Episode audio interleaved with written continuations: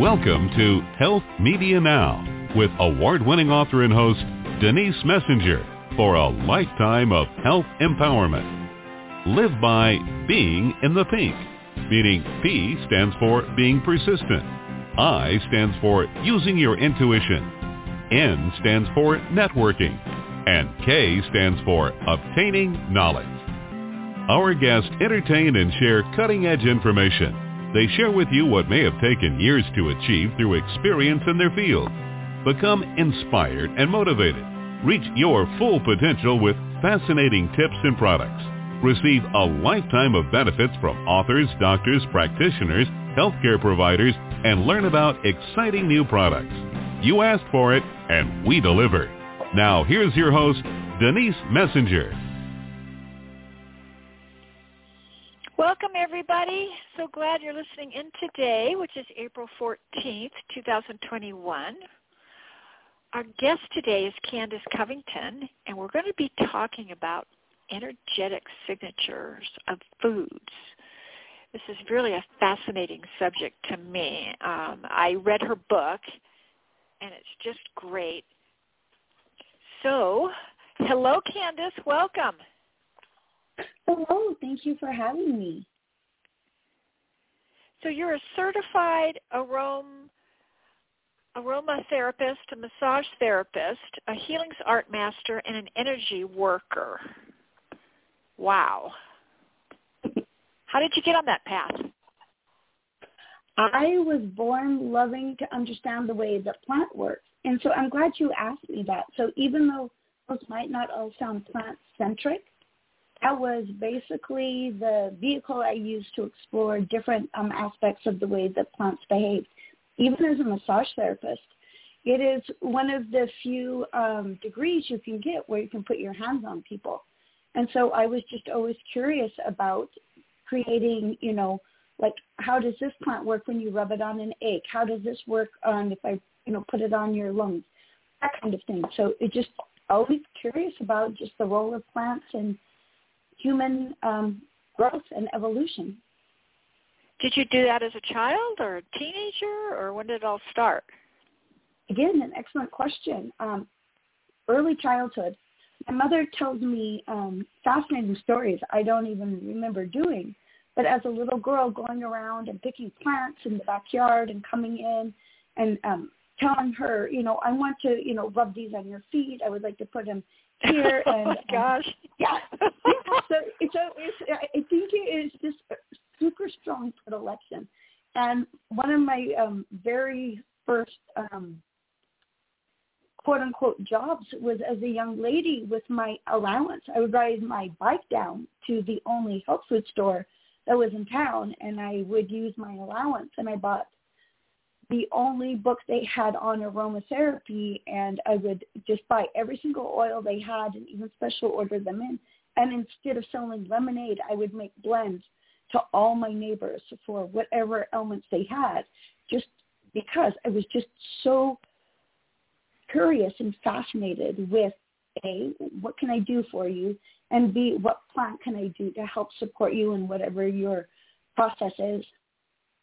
That's amazing. It's almost like um, a shaman.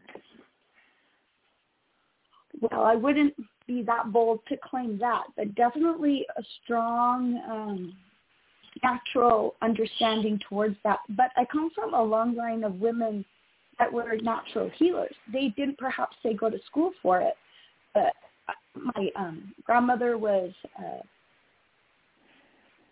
a natural healer in her own right where she would grow herbs and do that kind of thing. She also helped deliver babies. My mother, before it was even considered kind of cool and keen like it is now, she always uh-huh. took care of us. Like we never took antibiotics for anything. My mother always used a plant ally for absolutely everything that was going in our lives.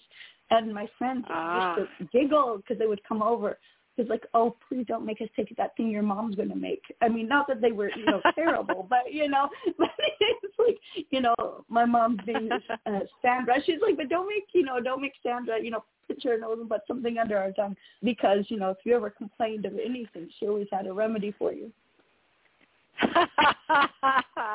oh, that's funny. That's really funny. So you obviously um, in your teens had this real driving passion. Then after that, what happened? Oh, I just studied anything I could get my hands on, and then I was really lucky.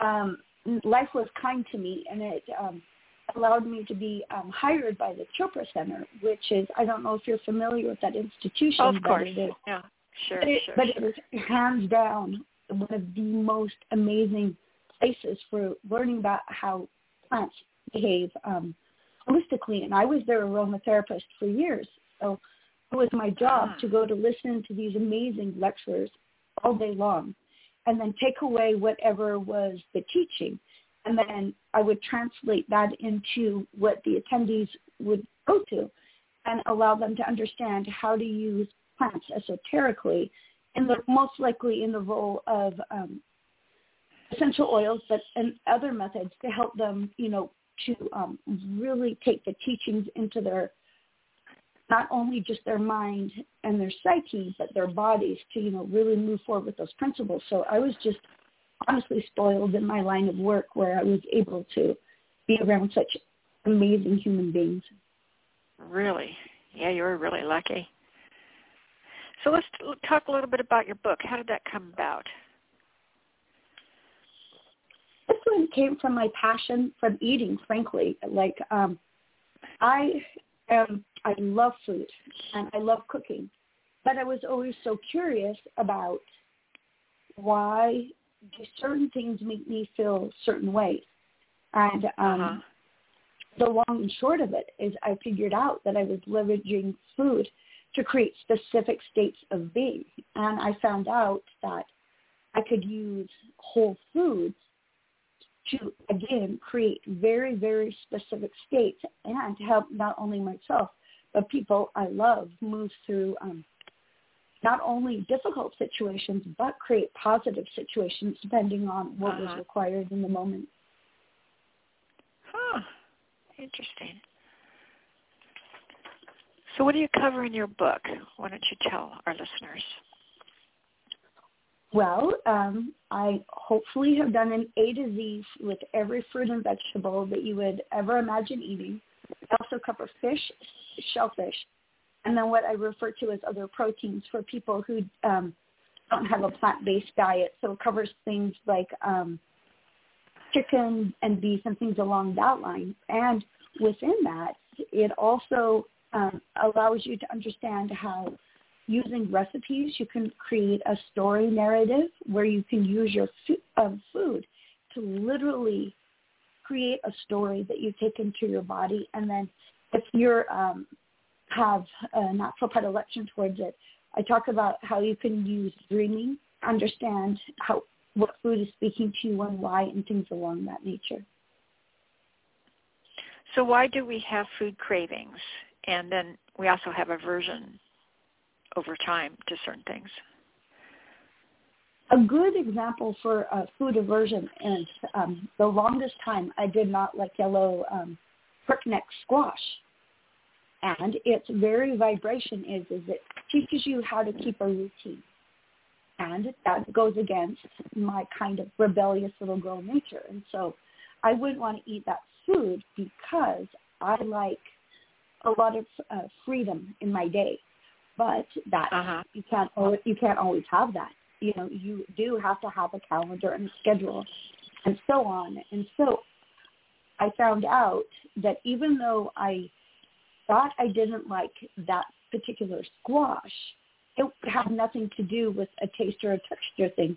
But I was actually bucking against the system and did not want to create um, a more organized day. But now as an adult, I eat a whole bunch of that because it I require routine to get through my day. And so that's a good example of when you don't want something. There's probably a part of yourself that is resisting some aspect of growth that is much more than just saying, ooh, I don't like it, but there's some aspect of yourself that is for whatever reason in your personal incarnation pattern that you are resisting stepping into a growth pattern. And that happens to be a very specific example for me. But as far as things that you crave, it is such a beautiful way to see what your body and mind and soul and spirit want to cultivate. So if there's a food that you absolutely can't eat enough of, you can look up the signature in my book and it will let you know what your deep self really wants to cultivate and implement. Huh. Interesting. So if you have an aversion to a certain food, you you just think it's awful or tastes terrible or whatever, you can look it up in your book, and it'll basically help you understand why. 100%. And if you read it with a soft heart and a soft mind, you can see what it is, is that you're some, again, in, I really believe this deeply, but in my theory that there's some aspect of you that you're uh, avoiding to um, to heal and bring into the light. And besides, we all eat, and so it's such a compassionate way to do it. So if you like, even when I started on my path with the crookneck squash, I would take a little bite and in a very prayerful way, you know, just really ask my deep self to take the blessing in and ask that those gifts would be given to me in my exterior life. And and it's amazing. I've had clientele who told me that their taste buds didn't like this or that. But when they became in prayerful relationship with whatever plant they were working with, I mean, miraculous. They learned to love things that they thought that they would never even want to eat. Huh. How does becoming ill or not feeling well from eating certain foods play into this? That is a really great question. And if it's a whole food that you actually have a allergic reaction to or health food reaction, uh-huh. Uh-huh. don't don't push the river on that. Each body evolves differently, and I've had very good friends that can't eat some of the most wholesome foods you could imagine. And that is has, in my opinion, nothing to do with the way that uh, the body is taking that. So if you're born that way, it's just kind of the old adage, it is what it is. So I would never encourage anyone to put anything into their body that would uh, create an adverse reaction. For example, my mother cannot eat crab or shrimp, and that is it is what it is, you know. And uh-huh. even though I look, you know, and so it's like I don't think either of those have to do with an energetic reaction with her. It was just the way that her body formed, and so if you have an actual food allergy, and I talk about this in my book, it's just it, again, it is what it is. So talk. So you need to look at things not from like a catastrophic health, you know, perspective, but um, from things that your body can house and allows you to explore. Yeah. I hope that was clear. It makes, okay. okay. It, yeah, it was. It, it it makes complete sense to me. So when you cook with the intent of utilizing vibrational nutrition, which is the name of your book. Um, how do you factor in the energy of every single food in your recipe? Well, that is such a fun thing to do. So the thing is, so say you have, are um, cooking for friends or a partner or a multiple, you don't have to factor in every single food for every single person. So it doesn't make cooking unfun. So I don't want anyone to think of this as a chore. But if, back to your question, if something does not resonate with someone at an energetic level that they need, they'll just register as neutral, but they'll just take in the physical um, nutrition that they need. But if there is an aspect in that dish from one of the pieces of food that their bodies require for their benefit, it will come through. But if you're like really like um I I do this often. I'll cook for somebody with the intent of giving them quote unquote an energetic gift. I know that they're working on either a goal or an idea or something that's going on in their life. And so I'll create a very specific recipe and then I will give the food to them because I know it is precisely what they need. And it's really fun for people if they're open to hearing about it or you could walk them through what each item does for them because it's very empowering for somebody when they're working on a goal and then you present them uh-huh. with a dish with love and tell them precisely how it's going to help them get to where they want to go. Well, a lot of times people have they they already know what favorite foods they like. So what if you just prepared those? Oh, yeah, absolutely. And you don't even have to tell them, depending on how open they are to the concept. It's um, I, I make things for um, some of the older members in my family all the time. Never even tell them why I'm doing it because they honestly aren't that interested. But I know that I'm helping them. But then, you know, for like some other individuals that I cook for, you know, I'll make it for them and tell them precisely why I'm doing it. So either way, it's beneficial. So you don't have to get worried about over explaining something because it will do its job regardless of how verbal you are about it. Okay. That's good. I'm glad to hear that.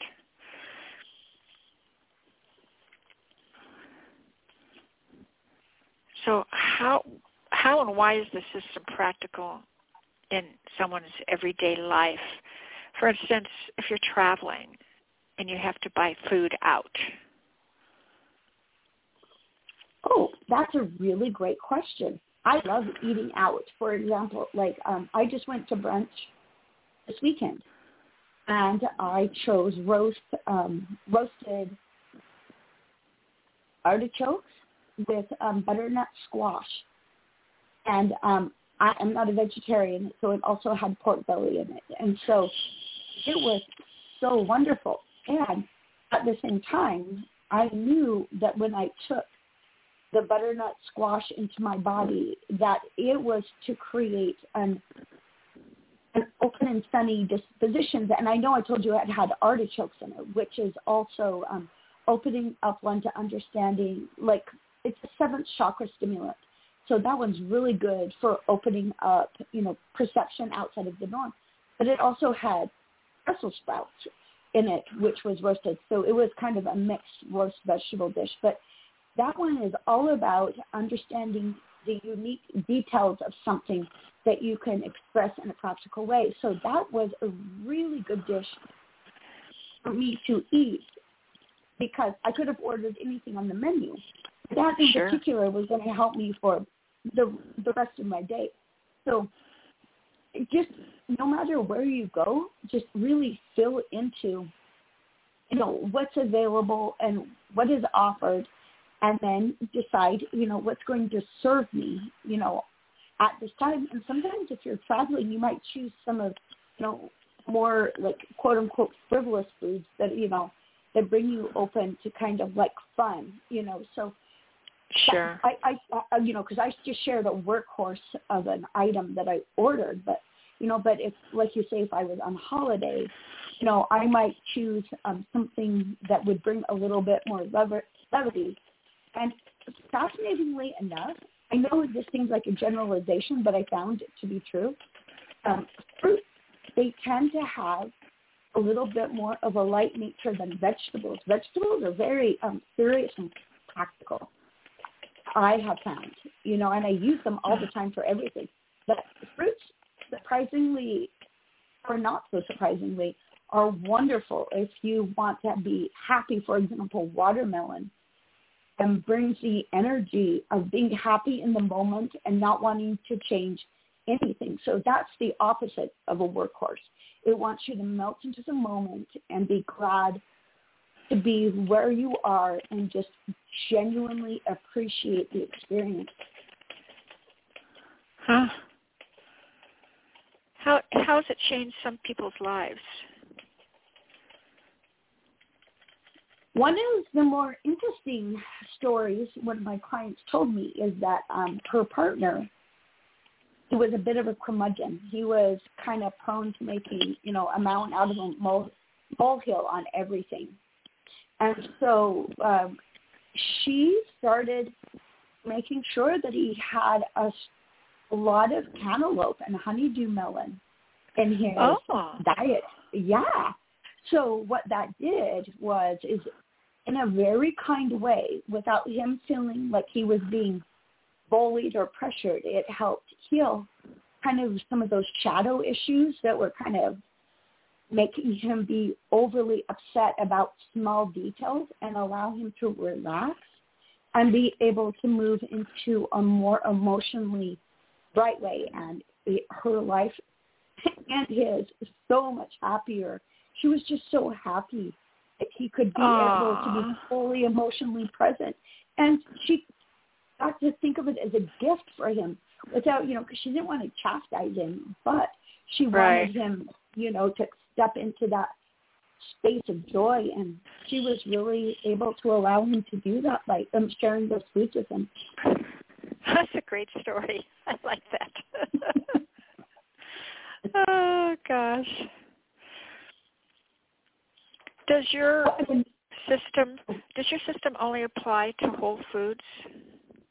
Absolutely. That that's one of the I um it's not my expertise things that are not out of Whole Foods. So like frequently, you know, people will ask me, "Well, I crave sugar or I create a coo- cookie." I mean, that is like I, I do not write that about that in my book. So if that is something, you know, that you're concerned about, that's not something I explore. It is my book only 100% looks at whole foods and the way that those um, affect you. So yeah, no. So if you have any food cravings that are um, artificial, that is definitely not covered in my book. Oh, okay. Okay. Yeah, well, that that makes sense. It really does.